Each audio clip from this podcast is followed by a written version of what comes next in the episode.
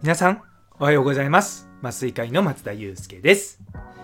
麻酔の力で未来を作るため、日々様々な情報を発信しております。この放送は毎朝6時、ちょっと変わった麻酔会が日本の医療を元気にするため、普段考えていることをシェアする番組となっております。本日は、協調は強めるだけではない。ということをテーマにお話したいと思います。よかったら最後までお付き合いください。というところで、いや、久々にですね、ちょっとスピーチの話を皆さんと共有しようかなと思います。あの、本題に入る前にちょっと雑談的に話すと、あの、私がこのスピーチの学校に行ってたのが、去年の9月から11月の終わりぐらいまでですかね、3ヶ月ぐらい。で、まあ、4回ほどのま講習があって、で、そこでいろんなことを勉強したりとか、あとは宿題があったんで、それをやったりとかしてって、思ったんですけれどもやっぱりこう物事を人に伝えるってめちゃめちゃ重要なんですよ。でもちろん文章で伝えることも大事なんですけれども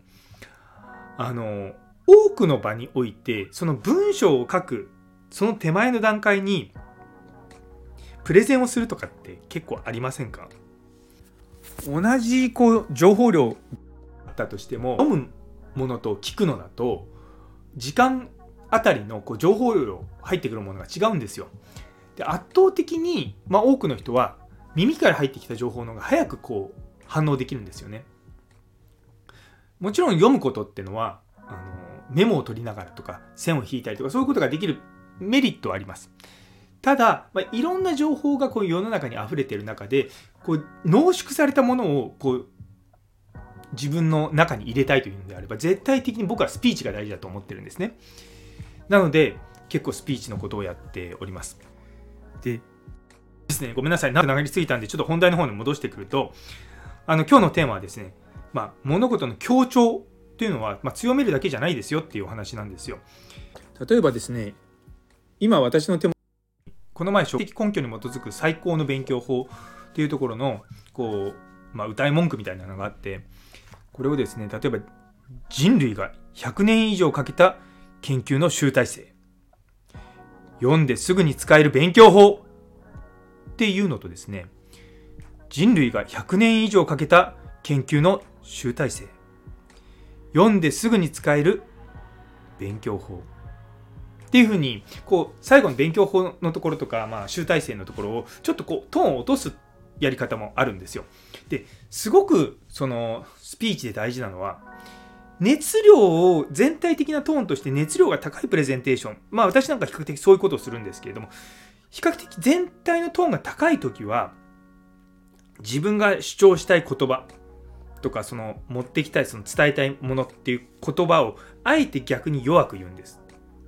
で、逆に全体のトーンが、こう、ふわーっとしてるような、いや、皆さんね、本当にこう、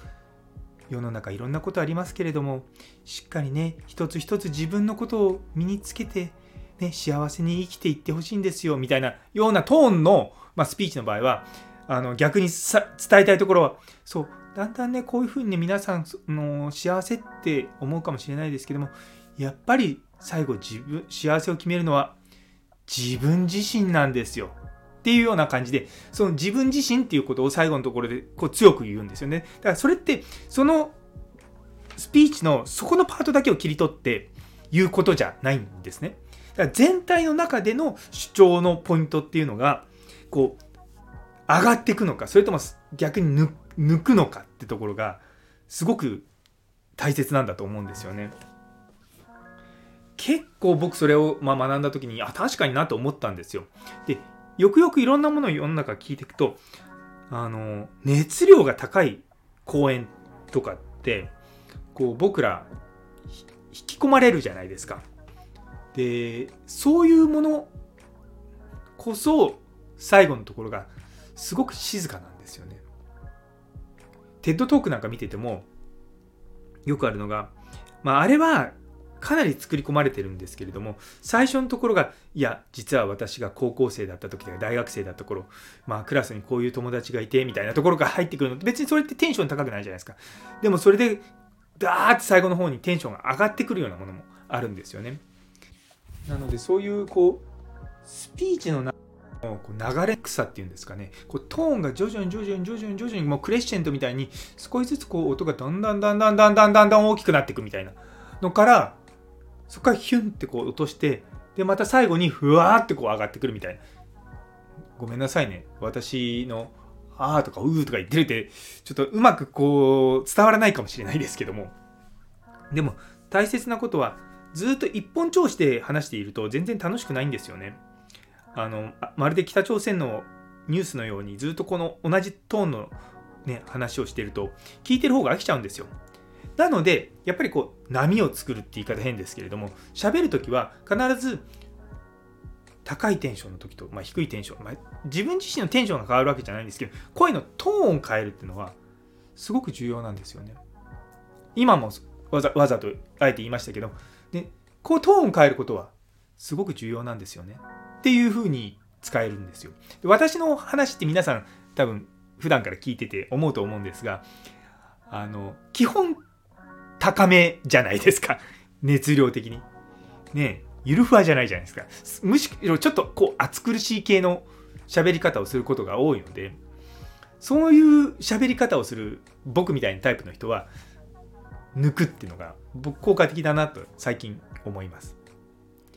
あのちょっと前に、だから1月か、1月にその酸化麻酔のことに関して、自分の専門のやつに関して、こう講演をしたんですよ。で、その時に、こう、ずっと熱量高くいって最後のところにスッてこうあの落としたんですよね。でそこのところで結構引きつけられたんじゃないかなっていうふうに自分自身は思いました。そのやっぱ聴衆のなんだろう雰囲気が変わるんですよ。あの僕会場とかって大体こうまあ、4つか6つぐらいのこうブロックに分けて各会場をこう見ながら話すことが多いんですけれどもその中でずっとこう聞いてると、あ、ここら辺ちょっと寝てそうだなとか、ここら辺ちょっとつまんなそうだなとか、まあ、そういうのあるじゃないですか。で、そういったのをですね、察しながらそっちの方向いてグーって喋ったりとかするんですね。でもやっぱり最後のところでに、なんかこう、熱量高いスピーチって若干こう圧があるじゃないですか。で、やっぱ圧が高すぎると、あの聞いてる方も、あえーってなっちゃうことがあるんで、ある程度の圧を、圧をかけるって言い方変ですね。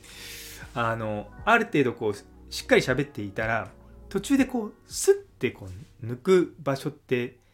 大事だと思いません？極端な話、音楽だって A メロ、B メロあるわけじゃないですか、サビとか。ずっと同じ最初から最後まで同じトーンだったら、ね、ダメなわけですよ。あの名曲、リンダリンダも、最初は、ドブネズミみたいにそそういうトーンでいきなり最初からリンダリンダで始まらないじゃないですか。やっぱりさあのあのリンダリンダを盛り上げるためにその前のところがあるわけですよね。だからそういうトーンの高いものと低いものとかを、まあ、それ多分自分の特性もあると思うんですがそれを組み合わせて喋るっていうのは実はめちゃめちゃ有効だと思います。なんで皆さんもですねどっかで喋る機会ある時に今までこうちょっと一本調子でねやってたのを何かこう変えてみようと思う時にはそのあえて主張したいことを弱く言うっていうのはいいんじゃないかなと思います。なのでぜひ試してみてください。というところで、えー、最後まで聞いてくださってありがとうございます。昨日の損得感情の経営はうまくいかないという放送にいいねをくださった佐山さん、りょうさん、ゆいつむさん、岸原先生、岡プラスさん、町のかかりつけ医さん、姉ソニ先生、陽子さん、佐藤先生、ノエルさん、中村先生、スプラッシュさん、ミンブさん、さらにコメントくださったもみじさん、どうもありがとうございます。引き続きどうぞよろしくお願いいたします。